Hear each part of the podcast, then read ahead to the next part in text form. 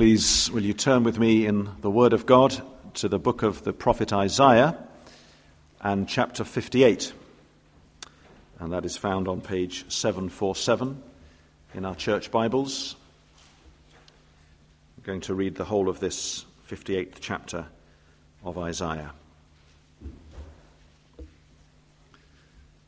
Isaiah bringing the word of the Lord to the people of God in Jerusalem and Judah, some 700 years before the birth of Christ. And he speaks Cry aloud, do not hold back. Lift up your voice like a trumpet. Declare to my people their transgression, to the house of Jacob their sins. Yet they seek me daily and delight to know my ways, as if they were a nation that did righteousness and did not forsake the judgment of their God. They ask of me righteous judgments. They delight to draw near to God. Why have we fasted and you see it not? Why have we humbled ourselves, and you take no knowledge of it? Behold, in the day of your fast, you seek your own pleasure, and oppress all your workers. Behold, you fast only to quarrel and to fight, and to hit with a wicked fist.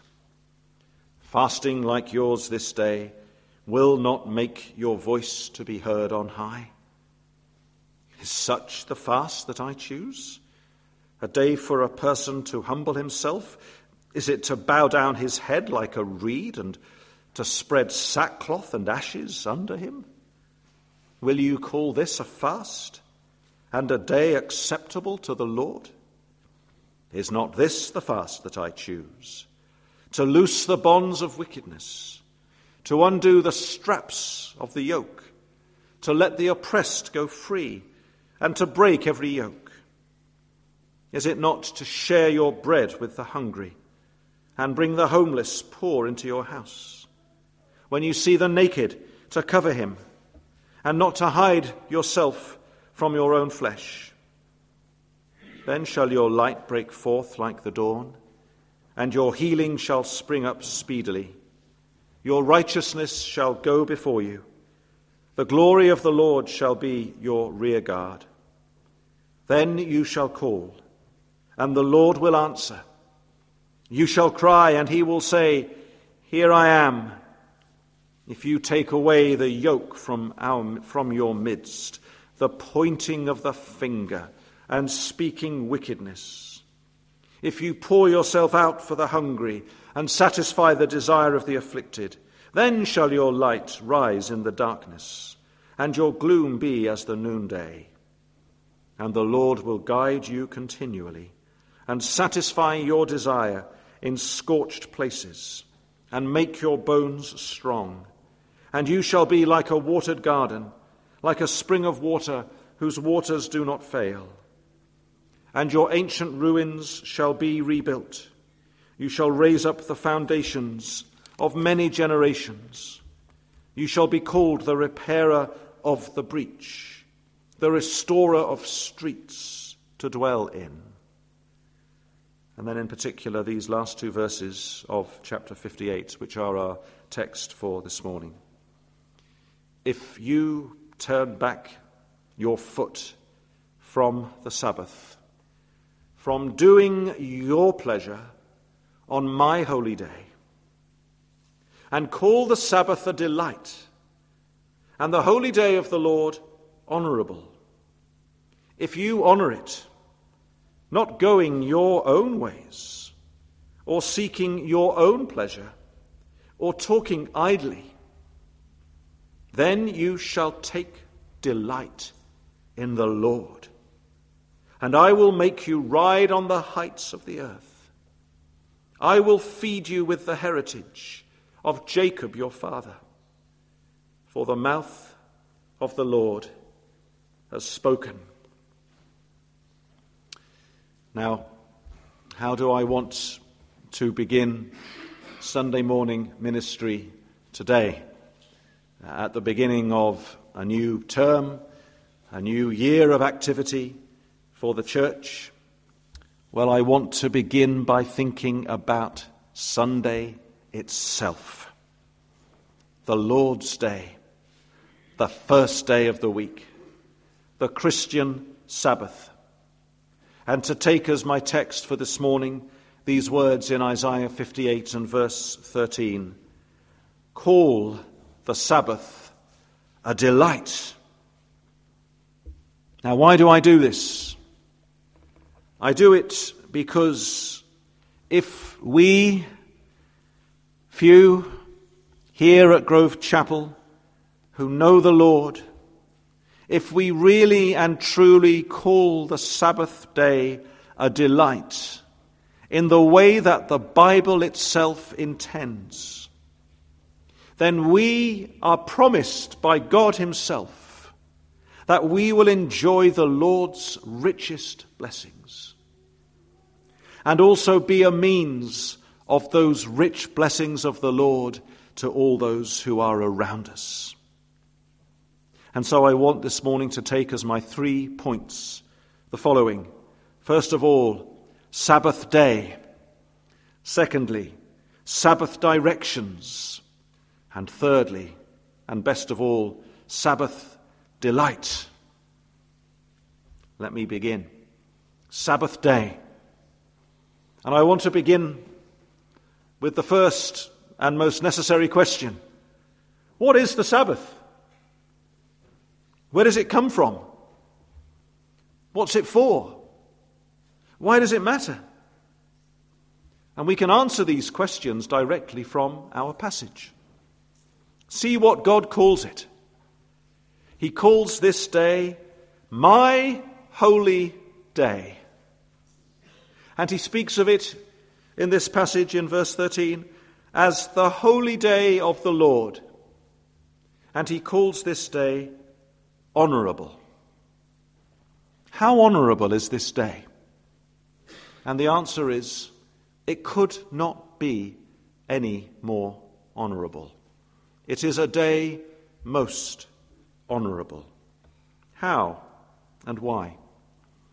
Because the Sabbath has the most honorable, ancient, and noble origins. Where does it come from? It was established by God at the beginning, at the creation when God Himself rested after six days of creating. Six days God worked and made this perfect world. And on the seventh day He rested. And the Sabbath day that God Himself established was made for man, made for the human beings, the people that God had created. Before the summer holidays, I was looking for a number of weeks, you remember, at Genesis 1, beginning of Genesis 2, and we talked then about creation ordinances. What does that mean? Those things that God established and set in place when he first created the heavens and the earth. And what are those creation ordinances? They're still with us today, you see. They will be with us for the duration of the earth. What are they? Well, the earth itself is one. Day and night is another. Work that we do six days a week is another. The human race, as male and female, is another creation ordinance. Marriage and the family, children, are creation ordinances.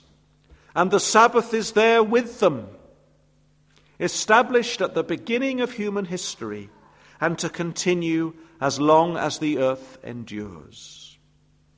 And then the Sabbath receives yet further honor, if you like, in that it is included in those Ten Commandments given in the time of Moses. Remember the Sabbath day to keep it holy.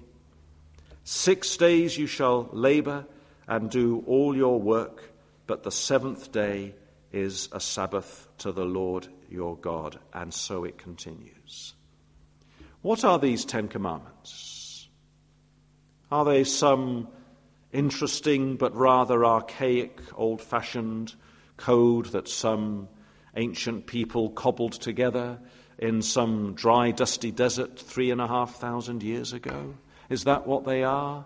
Are they old, outdated, outmoded, irrelevant, out of place? No, they are not. They are the declaration of God's unchanging character and His will for the people He has created. And the fourth commandment, to remember the Sabbath day, is right up there with the other nine. Yeah? With the commandments about not worshipping any other God, not making an idol and bowing down to it, not taking the Lord's name in vain, honoring your father and your mother, not murdering, not committing adultery, not stealing, not lying, not coveting. Remember this day, says the Lord, this one day in seven, a day of rest, and a day of holy rest, and an honorable day, and a day that is set aside from every other day. And then we can add one more thing, can't we? The Lord Jesus Christ himself honored this day, didn't he? How? He rose from the dead on the first day of the week. And from that time on, the first day of the week has been kept by God's faithful people as the Lord's Day, the Sunday, the Christian Sabbath. The day of the week might have changed, but the pattern of one day in seven remains. It cannot be changed. It's an ordinance of God from creation. It can't be changed any more than day and night can be changed, or than male and female can be changed. Whatever people might say in our desperately godless, wicked, confused society, this Sabbath day God established from the beginning, the Sabbath day. And now I want to think, secondly, then, about Sabbath directions and to come and look at what was going on with these people in Isaiah's day. Sabbath directions. Well, the Lord, through his prophet Isaiah, is rebuking his people because they are misusing the Sabbath day. They are abusing the Sabbath day. And he says, first of all, to them in verse 13, If you turn back your foot from the Sabbath, from doing your pleasure on my holy day. And he then adds, If you honor it, not going your own ways or seeking your own pleasure, or talking idly. Now, where were they going wrong? What was the basic problem? Well, when the Lord says, turn back your foot, the picture that comes to mind is that they were trampling on the Sabbath day. Imagine this scenario. Imagine in your home there is a newly laid carpet and it's pristine, it's immaculate, it's, it's beautiful, it's top of the range. It's not from some third hand, fourth rate warehouse, it's really come from the most upmarket store in the whole of London, and it's in your house, and it's just been laid. And then people come to your house on a muddy, wet, rainy, dirty day and they don't wipe their feet, and they come into your house with their shoes and their boots, and they trample all over your carpet. Are you pleased? Are you glad? I don't think you would be. And they've stained it. Now, that's only a picture. But that's what these people were doing with God's holy day. And the basic charge against them is that they were seeking and doing their own pleasure on God's day. They were doing their own thing on that day. Let's not misunderstand what's being said. The problem with them was not, as it is largely today, that people just forgot about that day of the week and said it's just like any other day of the week. No, they, they, they marked it. They knew it was the Sabbath. They called it the Sabbath. But they did what they wanted to do on that day not what God wanted them to do. It was their own pleasures, their own ways, it was their own preferences. They were inventing ways that they were going to mark that day according to their own pleasures. Now, let me say something else which must be said because this is so often misunderstood by people, especially today. When the passage speaks against your own pleasure. The passage is not saying, pleasure is wrong. Are you enjoying yourself? Then you are sinning wickedly against the Lord. That's not what it's saying. It is a false and malicious caricature of many Christians, and especially the English Puritans of the 17th century, who to a large extent gave us culturally what we might call the, the classic English Sunday and enriched our understanding of the Christian Sabbath immeasurably. There is a view of these men and women of an earlier generation that they were nothing other than killjoys. That their greatest concern was that somewhere somebody was enjoying themselves. And how dare they enjoy themselves? Now, let me just make this absolutely clear. It is a false, wicked caricature. Because there has probably never, ever been a happier, more joyful group of men and women in all the world than the Puritans, especially on a Sunday. And I know that in schools History teachers will say, well, the Puritans were the ones who were very anti enjoyment. That is absolute rubbish. But let me make this positive point. The great happiness and joy, not only of them, but of every true believer who wants to honor this day of the week, is that their pleasure is in the Lord and who He is and what He has done for His people. That's the challenge for us. And this is the burden of the prophet Isaiah. This is what the Lord is saying to his people. He's not against pleasure and enjoyment as such. It's against our own self centered, man centered, selfish pleasure and enjoyment, doing what we want to do on the day that the Lord has given us because the Sabbath commandment, like all the commandments, it penetrates to the very core of our attitudes, our motivations, our inclinations. It reminds us that God has saved us for Himself, to know and love Him, to be devoted to Him, to find all our joy and satisfaction and pleasure in our God.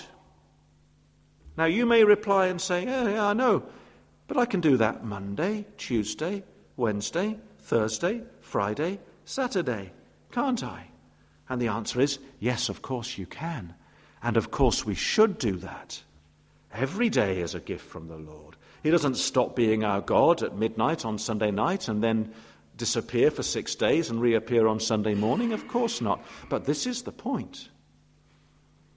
The God who made the human race knows how we are constituted and how we work and how we tick. And he says to us, in effect, while you, my people, should come to me every day, read my word, spend time in prayer, call on my name, yet the first day of the week, Sunday, the Lord's Day, the Sabbath day. That is especially my holy day, says the Lord. And it's the day when you, my people, especially where and when you can, and I know that some of us, for various reasons, cannot always do this, lay down what preoccupies us during the week and come together. Lay down your preferences, your pleasures, your own interests. Come and honor me. Come and be with me. Delight yourselves in me, and you will be blessed as I will be honored. I want to challenge you this morning, all of you. Do you believe God? Do you trust God? Will you do what the passage of the Lord Himself is asking us and indeed commanding us to do? Let me give a very honest and recent personal testimony. And I'm going to be very candid here, where the rubber really hits the road. Eight weeks ago today, July the 14th, it was the Cricket World Cup final. And England were in it. For the first time, they had a chance. Well, they, if they'd won it, it was the first time they would win the Cricket World Cup. Now, many of you know, and my family know in particular, just how I think obsessed is probably a little too strong, but it can near an obsession at times with the progress of the England cricket team. Sometimes my family will hear me go, Yes! And they say, What's so good? And I say, oh, England have taken a wicket. Or they might hear me say, Oh no! What's wrong? What's wrong? England have lost a wicket. Now that's, that's, that's the way that often my mind works. And it was the World Cup final on a Sunday. That never used to happen in days gone by, that there would be a major sporting event on a Sunday. And I must be honest with you, I was very, very conflicted that day. It's the Lord's day, but I was thinking a great deal about what's going on in that cricket match there in Lords. I couldn't take my mind off the match during much of the day. But I had to come here in the evening and lead the service and preach God's word as the match was nearing a thrilling climax. What did I do? Well, in the Lord's strength, I went ahead and I preached this passage from 2 Corinthians 3, verse 18. And we all, with unveiled face, beholding the glory of the Lord, are being transformed into the same image from one degree of glory to another. For this comes from the Lord, who is the Spirit. And I'm saying all of this against myself and to the praise of God. As I preached from that text, I myself was captured, captivated, moved, and thrilled by that text, by that theme, by the Lord Himself. In the company here of God's people on His day, I can genuinely say that for that hour or so, that cricket match went out of my mind completely. It might never have happened. I couldn't care less. It didn't matter. It grew strangely dim. Because the glory of the Lord is far greater than anything that goes on in our lives elsewhere. Whether that be the cricket or the football or the politics, which can be so engrossing, can't it? Or whatever it is you're into, your, your music, your, your, your clothes, your fashion, what do you like doing? They're all good things, friends. I'm not decrying them. They can all be good things. Enjoy them. Enjoy them if you have time to enjoy them. But don't enjoy them more than you enjoy the Lord, especially on this day. That's the point. What is this day for? It's a day graciously given to us by God.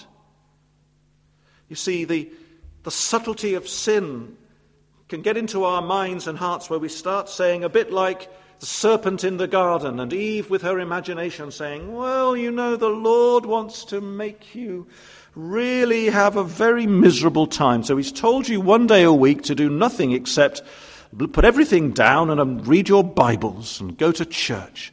What a, what a restrictive God he is. What a, what a mean God he is. What, a, what an imposing God he is. And you should be enjoying everything every day. It's the same. Don't worry about one day in seven being different. That insinuation, that message has wormed its way, snaked its way, I say, into the hearts and minds of generations of Christians across the world in recent years. It's given to us. This day is a gift, not an imposition. And we give ourselves, our lives, our minds, our hearts, our wills to Him. This is why I read at the beginning from Exodus 31, verse 13. This is the Lord stretching out His hands in love.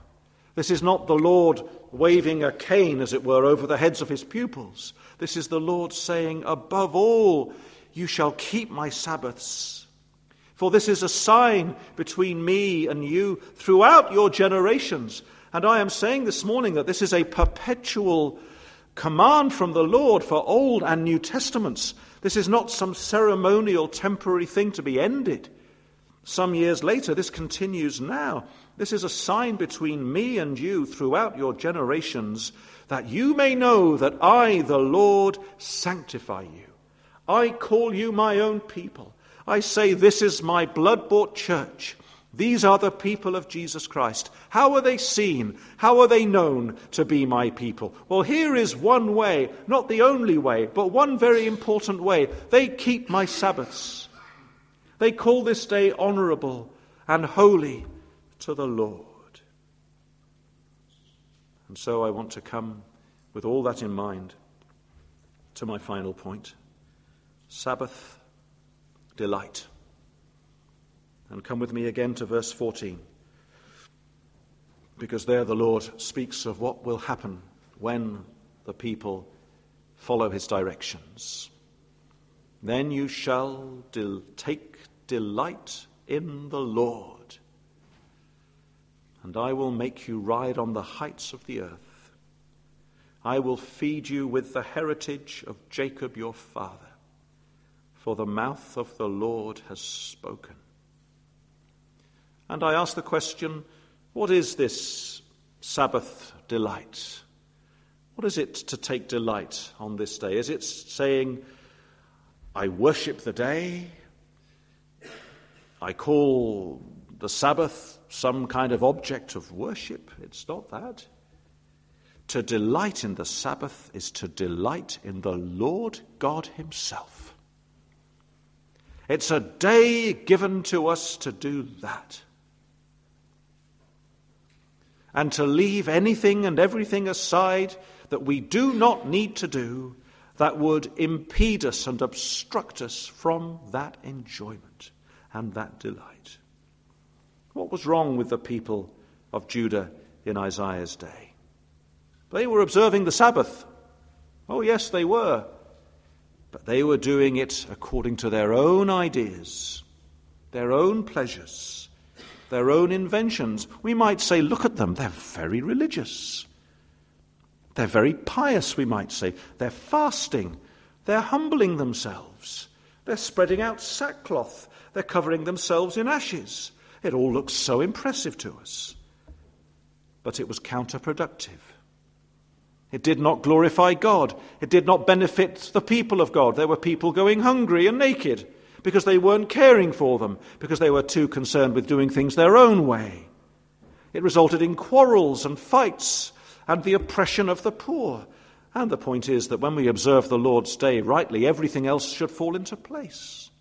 And it's a day to be concerned for brothers and sisters who are needy. Remember the Lord Jesus himself in, uh, is it Luke chapter 13, where the lady walks into the synagogue, bent over double by a disabling spirit on the Sabbath day. and Jesus would heal her.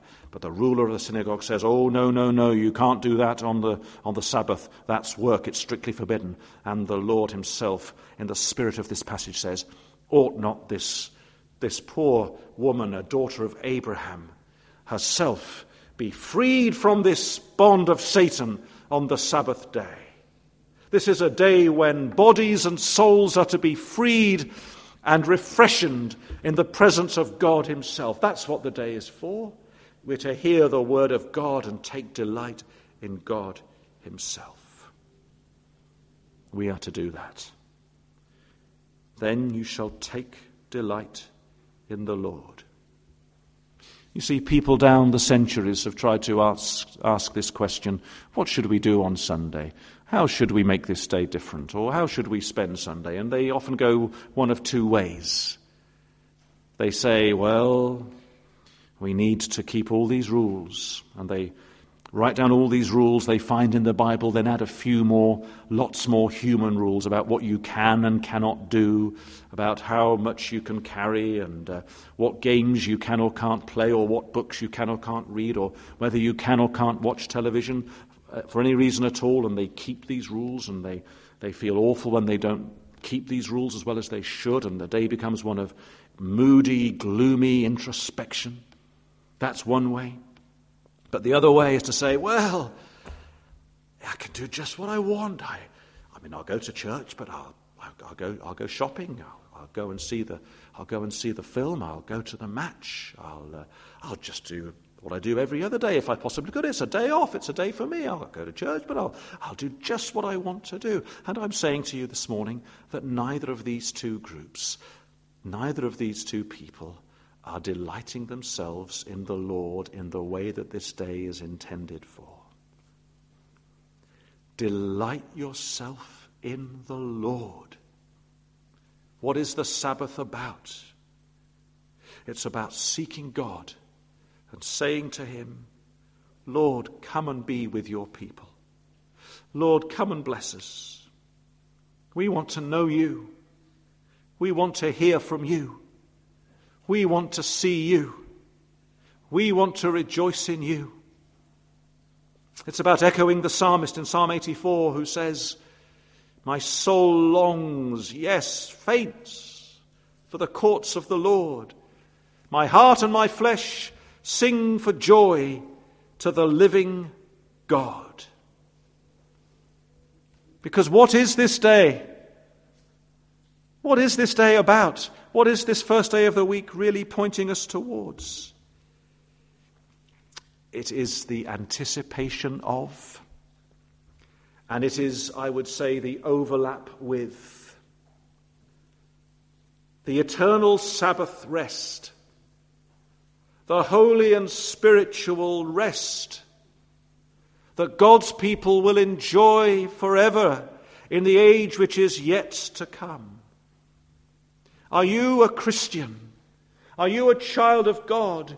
Is your faith and hope and trust in the Lord Jesus Christ? If that is so, what are you destined for? Where are you going? What is your eternal future going to be about? I'll tell you the answer. The great business of eternity will be delighting ourselves together in the Lord our God, forever and forever, finding our highest and best joy in Him. And today, and next Sunday, and the Sunday after, and all the Sundays until the Lord returns are days when eternity invades the present in a special way. And we say, Lord, today, come to your people at Grove Chapel and come to your people wherever they meet for worship and fellowship in God's house in the name of Jesus Christ. And this is how we are to understand these wonderful promises of verse 14. Look at verse 14 again. Look at what God says by way of reward and promise to those who take these words to their heart. Then you shall take delight in the Lord. And what? and I will make you ride on the heights of the earth. I will feed you with the heritage of Jacob your father, for the mouth of the Lord has spoken. What's God saying to us here? He's saying, call each Sunday a delight. Come together and meet with me. Come in the morning and come in the evening. Come and meet with me. Feed on me. Be filled and satisfied with me. And as you do this, I will make Grove Chapel an honored people, a people to whom I reveal my glory,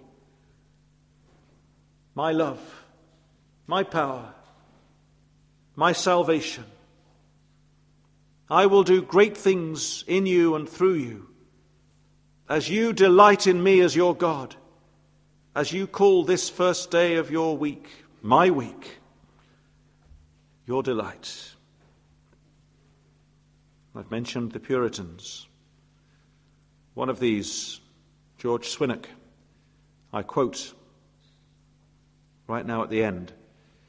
And in the year 1675, when the Sabbath, in one sense, was already beginning to be turned away from by many, George Swinnock wrote these words in praise of the Christian Sabbath, the Lord's Day, the Sunday. And the language may be archaic, but the meaning holds true for God's people in every time and every place. This is what George Swinnock wrote Hail, thou that art highly favoured of God, thou map of heaven, thou golden spot of the week, thou market day of souls, thou daybreak of eternal brightness, thou queen of days. The Lord is with thee. Blessed art thou among days. And then he laments. And he says, Oh, how do men and women flutter up and down on the weekdays like the dove on the waters in the days of Noah, and can find no rest for their souls until they come to thee, their ark, until thou put forth thy hand and take them in. What a beautiful picture that is. Not just for us, but for those outside that we long to reach with the gospel, fluttering around bewildered, confused, not knowing what one day from the next means, not knowing what they're here for, what life is about, not knowing what they're here to do, and not knowing God, not knowing Christ, fluttering around day to day. And this man says, This day, this, this Lord's Day, is a day when God says to us and to all who would come, Come to me. Don't flutter around fretfully worried, uncertain, not knowing where you can put your feet, come into the ark. May Grove Chapel be an ark, a place of safety amid the overwhelming flood of, of confusion and unbelief and destruction, misery that is outside. If we, the people of God here at Grove Chapel, truly prize this day as what Swinnock calls the golden spot of the week, the market day of souls. If we rightly treasure and cherish this day as what it is, the Lord's day, the day of the risen Jesus Christ appearing to his disciples, where the name of Jesus is preached and urged on people's souls. If we do that, then we can look to the Lord to bless us, to make us ride on the heights of the earth, to feed us with the heritage of Jacob, our father. And our God is faithful. Let us pray together.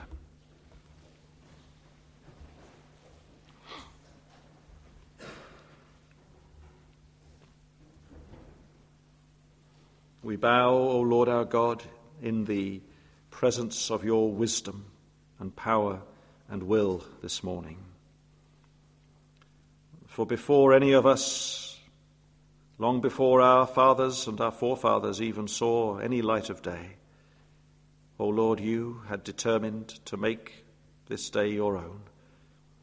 That one in seven rhythm that the world across has found to be so conducive to healthy life, your creation ordinance, which people disturb at their own peril. O oh Lord, we thank you for it, but we thank you that for us as your church, this day is not uh, simply a day of rest, rest being whatever we choose rest to mean, but a day of honorable, holy rest and refreshment in the Lord Himself. We come to you, risen Lord, and we pray you would help us to make this day to be a day when we delight in you together. O oh Lord God, we claim your promises. We pray that over these coming months and indeed years, you would, by grace, cause your people here to, to ride on the heights of the earth, to know blessings and and, as it were, visions and joys and delights in this place among one another that we have not known before. And, O oh Lord, that you would feed us richly with the heritage of our father Jacob, the one to whom there appeared a vision of the Lord standing above that great stairway and the angels of God ascending and descending upon it. That we would have business with heaven that heaven would come down to earth, that Christ himself would be found in this place, in the hearts and lives of all his people here, with many, many more being brought in. We come to you now and pray that you would hear the cries and prayers of your people here as we ask in the name of our risen Lord Jesus.